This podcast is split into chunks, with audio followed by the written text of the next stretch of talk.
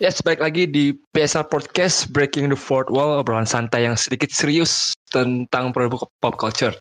Seperti biasa di sini ada gue Lukman dan ada kru biasa yang sudah hadir di sini ada Bang Andri, Bang Isman dan ada Bang Reza. Halo Bang. Halo.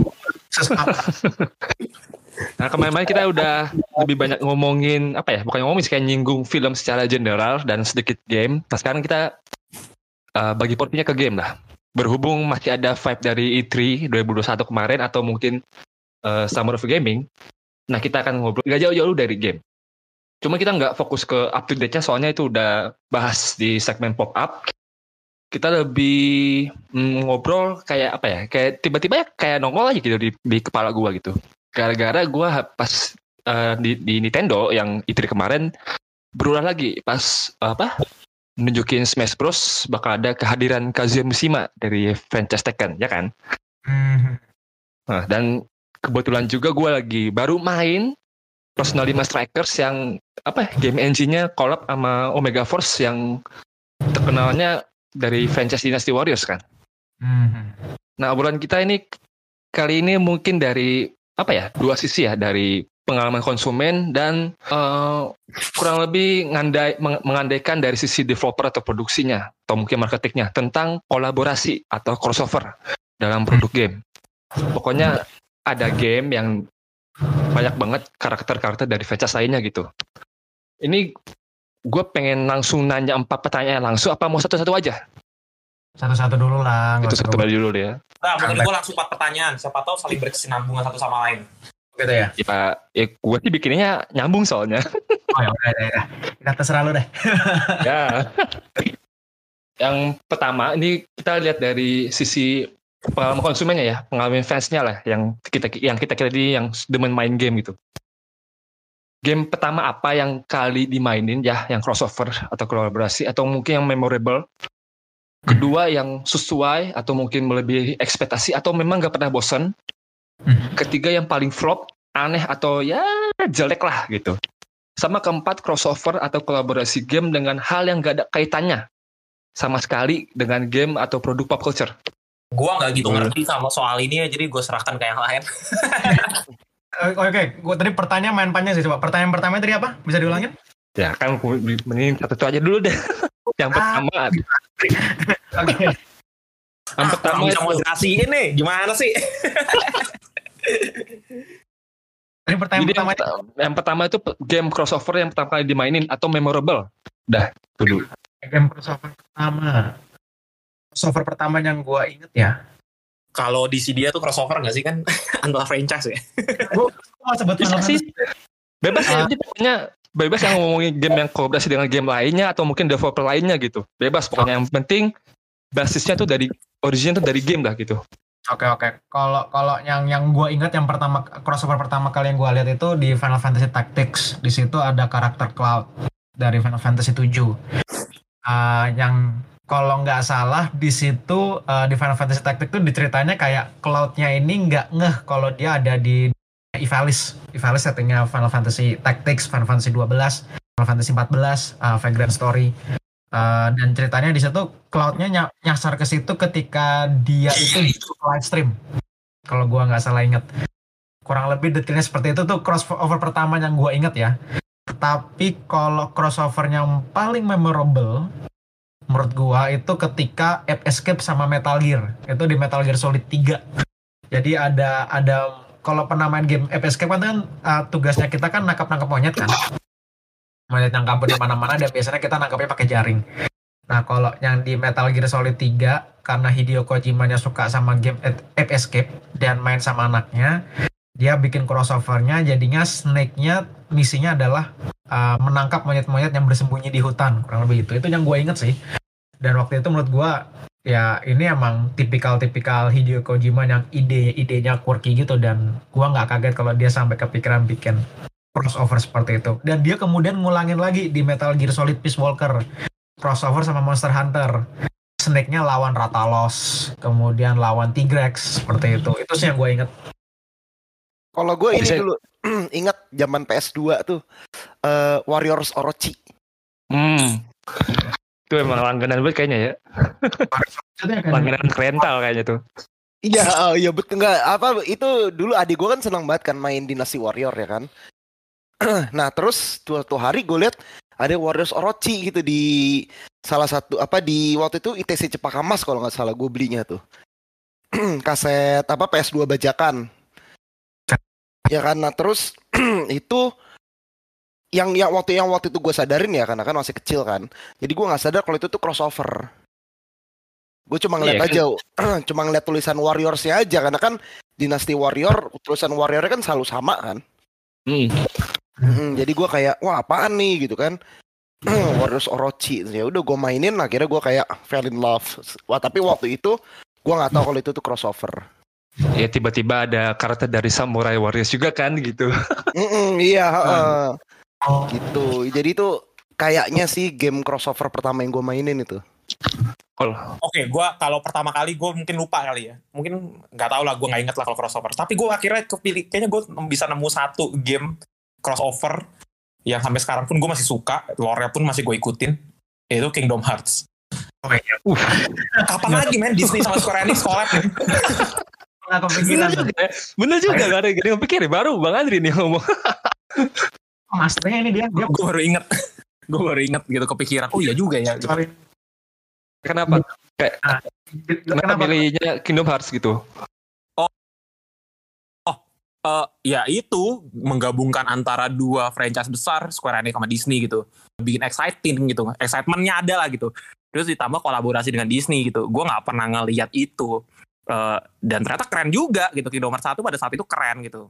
Eh, begitu masuk ke Kingdom Hearts 2 di amplify abis-abisan karakter Final Fantasy dan karakter eh, Disney-nya itu jadi makin lebih keren gitu. Terus ditambah dengan memang ceritanya juga bagus. Gue enjoy dengan ceritanya gitu. Eh, cuma sayang kan FF kan mulai Kingdom Hearts yang ke belakang-belakang kan malah kurang kan. Kingdom Hearts 3 malah nggak ada karakter Square Enix-nya lebih parah lagi gitu. Nah 3D juga ya gitu-gitu deh eh, mulai-mulai eh, kurang. Tapi gue mulai suka oh ada The World End With You juga tuh muncul. Jadi gue suka aja sih menggabungkan dua franchise yang gue suka sebenarnya. Disney sama si Square Enix. Terus ya yang penting ceritanya juga bagus lore-nya juga bagus gitu Nah lanjut Eh game yang eh crossover game yang melebihi ekspektasi atau enggak yang nggak pernah bosen? Ah, Siapa? nggak nggak nggak tahu ya gue apa ya Oke, ini pertanyaan agak sulit karena hampir terlepas dari Metal Gear Solid tadi ya, nggak semua game dengan konsep crossover itu berkesan untuk gua. Karena rata-rata biasanya kalau nggak berakhir sebagai gimmick itu lebih seperti fan service aja, jadi uh, tidak memberikan nilai tambah yang banyak gitu lah. Kecuali seperti Kingdom Hearts. Kingdom Hearts itu menurut gua salah satu project crossover yang digarap serius. Jadi Gak cuma sekedar oh ada cameo Mickey, oh ada cameo Donald, oh ada cameo karakter Final Fantasy. Tapi bener-bener lore-nya dibuat dari dasar untuk mem- apa mengikutkan karakter-karakter tersebut. Dan jujur kalau gue mencoba uh, mengingat keras-keras ya, gue belum nemu ada game yang sememorable itu crossovernya. Uh, apa konsepnya, eksekusinya sememorable atau sebagus itu. Uh, tapi kalau yang sering gua mainin ya itu ya Super Smash Bros. Maksudnya gua beberapa kali masih main di Nintendo 3DS seperti itu. Dan itu kan karakternya banyak banget kan itu crossover dari Iya. berbagai game seperti itu. Uh, Tekken gue masih main karena di Tekken ada crossover juga kan dari Final Fantasy, dari Walking Dead, dari Street Fighter, King of Fighter juga. Itu sih. Kalau gue sendiri gue mungkin masih ya banyak banget game-game PS2 tuh yang menurut gue tuh gak pernah bosen kalau ada game-game crossover. Kalau yang gak pernah bosen gue tuh eh ini gamenya cukup populer itu Marvel Ultimate Alliance. Tahu kan? Tahu Nah. tahu. Itu gue langsung tertarik gara-gara cuman satu ceritanya doang udah. Gue nggak tahu ya, cuman ceritanya ini Ultimate Alliance Ultimate Alliance tuh lebih bagus dari game Avengers sekarang menurut gue sendiri. Gue nggak tahu kenapa. Nah, kalau tadi kan yang gak pernah bosan dan atau mungkin yang kita atau mungkin yang memorable sekarang kita beralih ke yang jelek lah. Jelek banget atau paling flop atau nggak aneh. Fortnite gue sih. Keluar pertanyaan itu nomor satu selalu Fortnite. Makin ke sini makin makin gak jelas anjir. Semuanya jadi masukin. Gue tadi juga mau jawab Fortnite sebenarnya.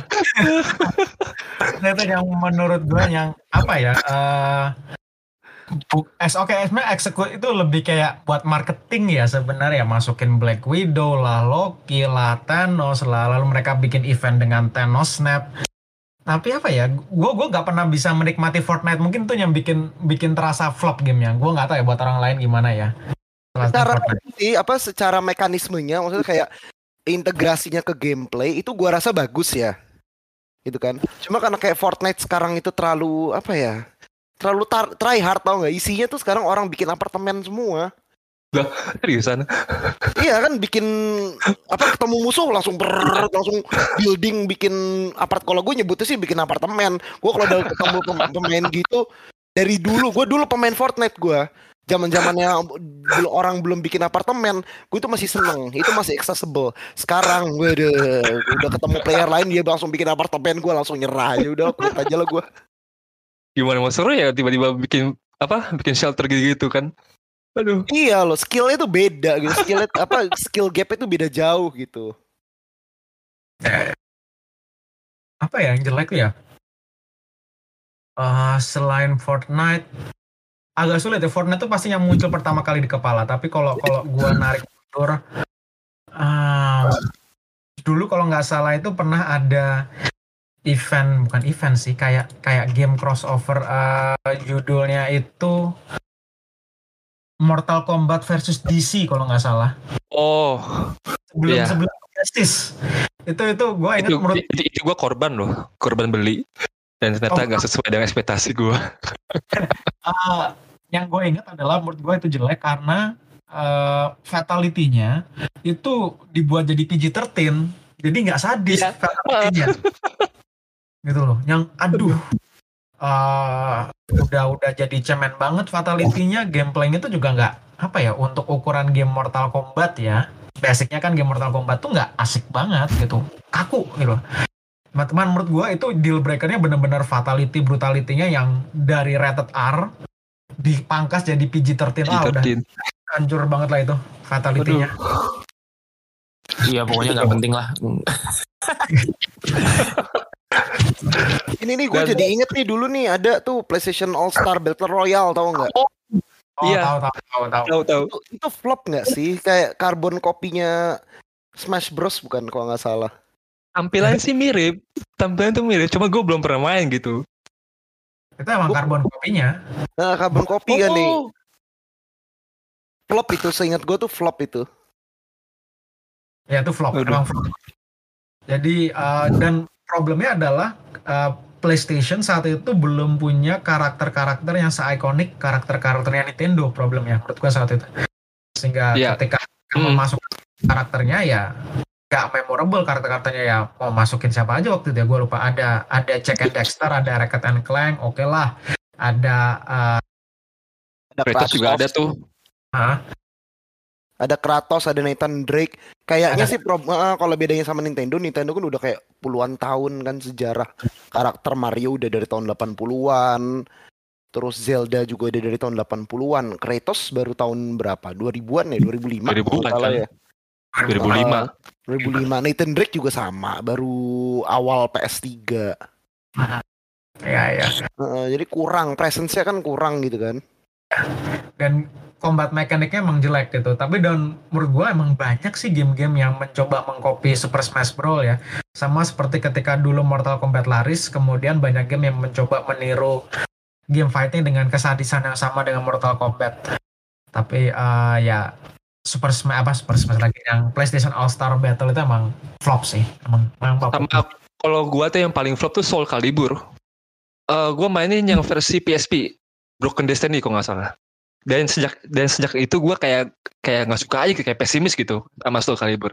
Itu gue balik lagi gue tuh kayak korban marketing gara-gara yang versi PSP ada ada ada Kratos gitu kan. Ya gue emang dulu yang suka sama God of War ya pasti tergiur lah pengen beli main. Pas gue coba main mekanisnya nggak sesuai apa yang gue pengen gitu loh. Ini kayak apa ya? Kayak setengah Tekken, setengah Mortal Kombat gitu. Smoothnya dapet, tapi kaku juga dapet gitu. Jadinya Oh. berat gitu. Jadi sejak itu kayak gue, aduh kayaknya nggak deh kalau sama Soul Calibur. Meskipun sampai sekarang masih, sampai sekarang tuh udah Soul Calibur 6 dan masih ada beberapa karakter lainnya yang masuk ke game itu kayak Yang keenam tuh terakhir si Geralt Geralt the Witcher itu. Geralt the Terakhir Witcher. dapet. menurut gua Tuh. Soul Calibur terbaik tuh Soul Calibur 2 yang masing-masing konsol dapat karakter eksklusifnya sendiri. Xbox dapat Spawn, Nintendo dapat Link, eh, PS2 dapat Heihachi. Terakhir nih sebelum masuk ke eh, sisi produksinya lah. Ya mungkin ini agak cukup eh, langka nih, atau mungkin cukup sulit lah gitu. Kayak crossover atau mungkin kolaborasi game yang gak ada kaitannya sama sekali dengan game atau produk pop culture. Yang gak ada sama sekali kaitannya. Soalnya gue tuh pernah nemu, ya, kalau kalian main Tekken, Tekken 7, itu dia kolaborasi dengan eh, NJPW. NJPW itu ibarat kata dia tuh WWE versi Jepang. Gak, gua nggak ngerti dia bisa kolaborasi gimana, tiba-tiba dapat aja. Jadi kalau kalian main game Tekken 7, gue lupa versi versi yang mana, DLC yang mana, Mhm. itu tuh dapat dua dua kayak apa ya, dua dua kon- dua konten lah. Yang satu konten moveset sama satu lagi konten buat kayak aksesorisnya gitu kalau edit edit karakter. Jadi kalau lu main pakai King, Mhm. dia ada moveset yang mirip atau apa diambil dari finishernya pegulat dari NJPO-nya itu. Hmm. Jadi kayak special moveset gitu loh. Nah kalau karak kalau customize karakter, eh lu bisa dapet eh, kostum, eh lu sorry, lu bisa dapet kaos eh franchise dari NJPW. Nah, eh, itunya motifnya tuh Bull- Bullet Club. Gue nggak tahu kenapa tiba-tiba yang kolaborasi itu dari game sama apa ya eh, olahraga yang mungkin ya minim gitu ke, apa hubungannya gitu kayak kayak nggak ada kaitannya gitu. Tiba-tiba kok bisa dapat apa bisa dapat kolaborasinya gitu. Gak cuman di gamenya doang di NJPW-nya itu juga dapat eh, merchandise eh merchandise-nya kaos Bullet Club tapi logonya tuh ada dua logo versi Tekken versi Heihachi sama versi Brian Fury. Coba cek Google deh nah kalian ada nggak kayak ke, ada yang tahu nggak kayak crossover yang gak ada kaitannya gitu sama sekali gitu tiba-tiba ada aja gitu Yang gua ingat di Final Fantasy 15 ada crossover dengan Cup Noodle. Oh iya Nisin. Iya iya iya. Ha. apa Noctisnya kemudian ada aksesorisnya yang dia bisa pakai apa tuh headgear tapi bentuknya yang cup noodle gitu. Iya iya iya. Iya. Gak bisa beli item yang wujudnya cup noodle gitu. Itu menurut gua itu crossover paling unik tuh paling aneh. Eh yang gak ada hubungannya sama sekali. Gua nggak tahu ya tuh um, teknik marketing ya mungkin ya crossover teknik marketing itu. Eh, ka- tapi yang meng, apa yang apa ya eh, lucunya adalah itu jadi kayak user generated content gitu loh. Jadi bener-bener ada side quest yang tentang cup noodle itu. jadi eh gua gua waktu itu jujur belum pernah nemuin yang hal seperti itu di game gitu yang di, di mana ada promosi tentang sebuah produk dan bahkan dibuatkan dalam tanda kutip advertorialnya berupa side quest dalam game. Em, kemudian yang gua te- ingat lainnya mungkin tapi itu kayak tapi itu itemnya bagus gak jelek ya bentuknya bentuk Iya. cup, bentuknya cup noodle. Dia punya dia punya efek-efek apa gitu Iya ada, gue lupa efeknya apa. Jadi eh, ketika lo pakai lo dapat efek apa gitu lah, nambah stats lo gitu. Cuman gue gua agak lupa karena menurut gue ya anak-anak nggak gue pakai. Eh, Apalagi ya yang unik ya? Em, Kalau soal kalau ngomongin soal marketing marketing gitu tuh, gue jadi inget ini nih waktu zaman NBA 2K21 apa ada ada problem jadi waktu game lagi loading dia tuh ngel- ngeluar apa munculin iklan gitu. Hmm, Kalau nggak salah dulu tuh iklan Oculus. Kalau nggak salah yang nggak ada hubungannya sama sekali sama NBA-nya. Jadi kita udah beli gamenya, udah Ah. harganya 60 dolar, ada iklan lagi. oh, Iklannya nggak bisa di skip lagi karena gamenya lagi loading. Ya ya ya ya. ya. cukup ngeselin kita udah bayar-bayar mahal-mahal eh taunya dapet iklan juga kan kampret gitu loh Eh, jadi bahkan di PC pun katanya orang-orang, jadi walaupun lu pakai SSD gitu ya misalnya kan yang harusnya loadingnya basically detik, ini tetap dia nggak akan berhenti loading sebelum iklannya selesai. ngeselin ya eh itu ngeselin loh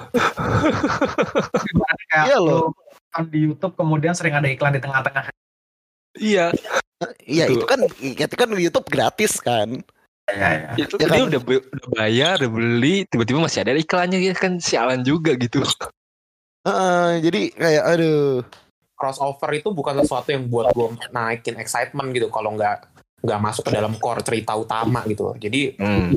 kalau kayak tadi ngal- Captain Noodle apa segala macem lah nggak nggak nggak gitu menarik sih buat lu kayak ya udah just another kayak orang nempel aja udah selesai gitu Kalau Pepsi Man itu masuknya crossover nggak ya?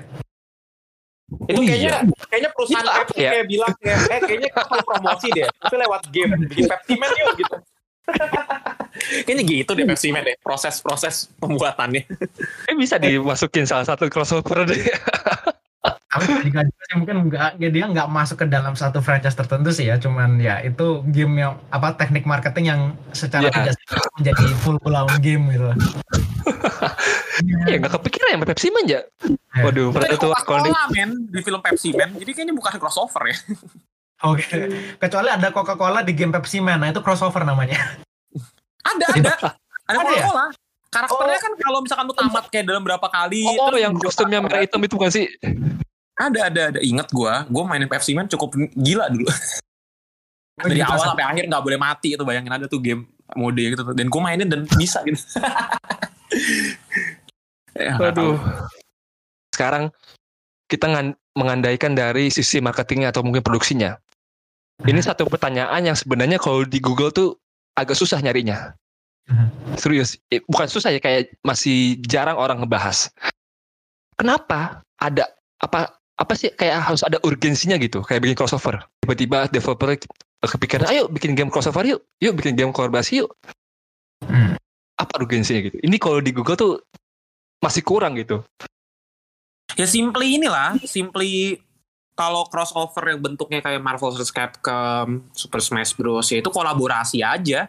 Eh gue daripada jadi kompet ya ini kan daripada jadi kompetitor kenapa nggak kita kolaborasi? Daripada jadi eh, kita kompetisi satu sama lain kita kolaborasi aja ngegabungin dua.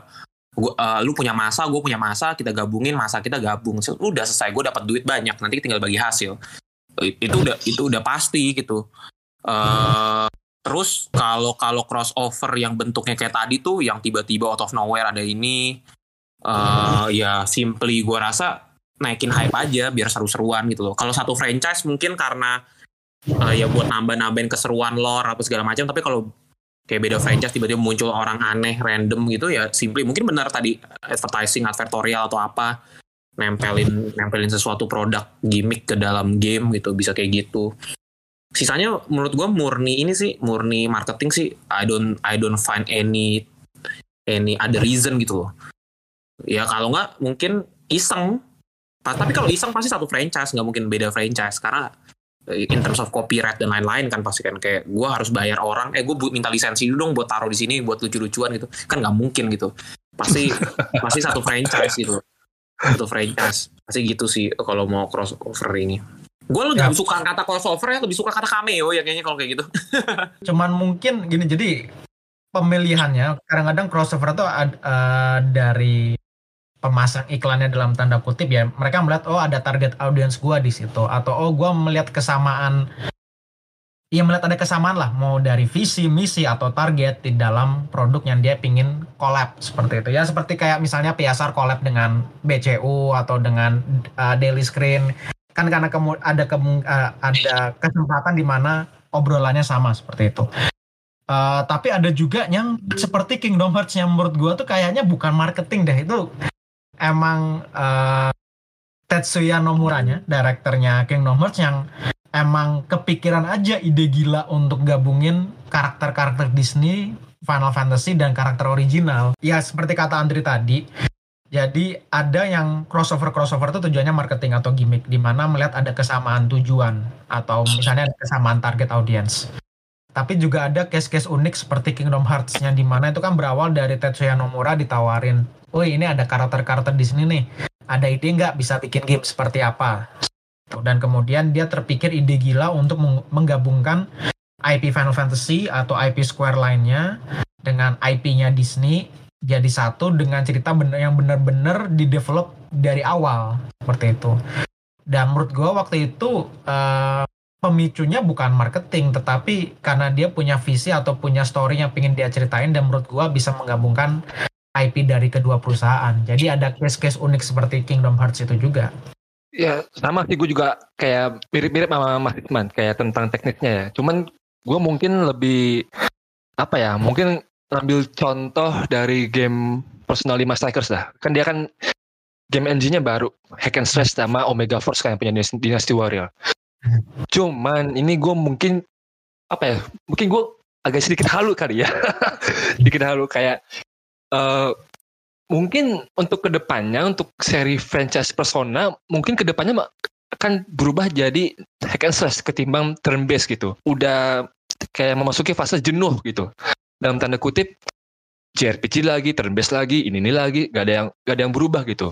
Nah, yang Strikers ini sebenarnya kayak uji coba gitu dalam tanda kutip. Uji coba apakah ini bisa punya apa feedback yang positif yang bagus. Kalau misalkannya bagus, game engine yang kayak gini bakal dipakai untuk seri Persona doang khusus gitu. Jadi dan bisa ngebedain antara franchise Persona sama Shin Megami Tensei gitu. Ada punya keunikan sendiri. Jadi singkatnya uh, urgensi ini kayak semacam teasing gitu.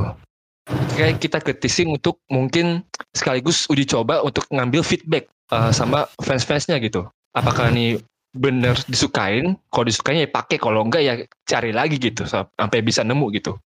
Ya, ya. Gimana? Bisa sih. Uh, bisa dibuat crossover crossover itu yang sifatnya lebih serius ya. Yang jadi hmm. di mana crossover itu dia cuma sekedar karakternya berang, tetapi more than that bisa sistemnya atau uh, bisa juga story-nya gitu, seperti itu. Tapi nggak tahu uh, crossover itu kalau benar-benar dari dua IP, dua franchise yang berbeda itu butuh butuh persiapan yang matang supaya yeah. kalau nggak make sense ya jadinya ya marketing biasa. Seperti itulah. Ya gimmick kata gimmick. Buat, ya memang pada mungkin kita sudah setuju ya kayak kebanyakan tuh uh, gimmick marketing. Mungkin kalau Reza ada tambahan lagi atau mungkin pandangan lainnya? Uh, kalau dari apa? Kalau dari gue sih ya kayak kita ngambil contoh Hyrule Warriors gitu.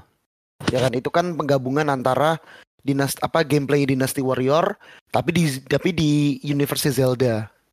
Hmm. Gitu kan. Itu in, jadi kayak Nintendo ah, jadi kayak kayaknya Tokyo Tecmo tuh datengin Nintendo terus mereka kayak e, eh, gue mau nyoba bikin boleh atau enggak terus Nintendo, Nintendo kayak oke okay, coba aja gitu kan. Terus waktu waktu di Wii U itu kalau nggak salah lumayan sukses dan sekarang mereka bikin lagi uh, jadi karena Nintendo sekarang udah ngerti potensialnya gitu kan, masanya itu ada. Jadi Nintendo malah sekalian kayak uh, oke, okay, kita bikin Hyrule Warriors tapi prequel ke Breath of the Wild gitu biar menambah apa menambah pemain gitu kan biar orang-orang jadi makin interest yang tadinya cuma sekedar spin off nggak jelas ya kan dari Zelda sekarang malah jadi literally prequel Breath of the Wild gitu kan sekalian orang nunggu Breath of the Wild 2 itu nggak cuma dari marketing gimmick doang kayaknya memang uh, ada beberapa developer itu yang tertarik gitu kan. Dia pengen ngehandle IP-nya orang lain IP sukses. Tapi mereka kayak tapi gue nggak mau ngerubah core gameplaynya dari dari franchise lu. Cuma gue cuma butuh karakter sama cerita lu aja. Gue cuma butuh lore-nya aja gitu kayaknya. Nah, kita udah mungkin kita udah ngomongin banyak tentang crossover kolaborasi dan mungkin sampai situ aja.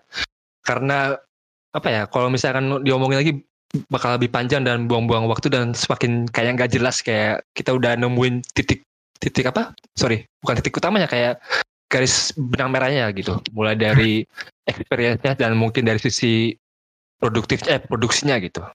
Uh, cari benang merah udah ketemu bukan juga cari udah ketemu benang merahnya. Kalau urgensi game untuk melakukan crossover atau kolaborasi yang memang rata-rata adalah uh, gimmick dari marketing. Oke, okay, uh, cukup pembahasannya sampai sini. Terima kasih sudah dengerin. Uh, dengan dan jangan lupa pantau terus uh, media sosial PSA di, di Instagram atau mungkin baca-baca artikelnya di Kumparan. Follow juga Spotify dan subscribe kanal YouTube kita. Uh, dan jangan lupa sekali lagi selalu mengingatkan untuk jaga kesehatan dan ikut vaksin ya karena pandemi COVID-19 udah meningkat lagi dan teman-teman kalau memang terpaksa harus keluar, entah itu pekerjaan atau memang hal lainnya, jangan lupa terapkan protokol kesehatan atau lakukan uh, protokol 5M. Uh, eh, kalau, dan PSR, PSR jual masker. Waduh, baru gue mau masuk tuh. kan sekarang masker harus double, dalamnya masker medis, Oh iya. depannya masker kain. Biasa Jadi jual masker. Hmm. Betul, mendingan beli aja merchandise-nya PSR untuk da- Yes, double yes. ini. Masker kainnya tiga lapis, besar, eh, bagus. Eh, ya banyak beberapa ini stoknya juga udah mau habis, jadi buruan beli sebelum habis kita nggak restock lagi, kita akan restock dengan eh, desain yang baru. So tunggu apa lagi? Cek di Tokopedia atau link kita di bio Instagram. Mantap. Oh, mantap. PSR sudah mem- sudah mengikuti protokol kesehatan. Wih. Oke, sampai jumpa di episode berikutnya dan stay safe everyone.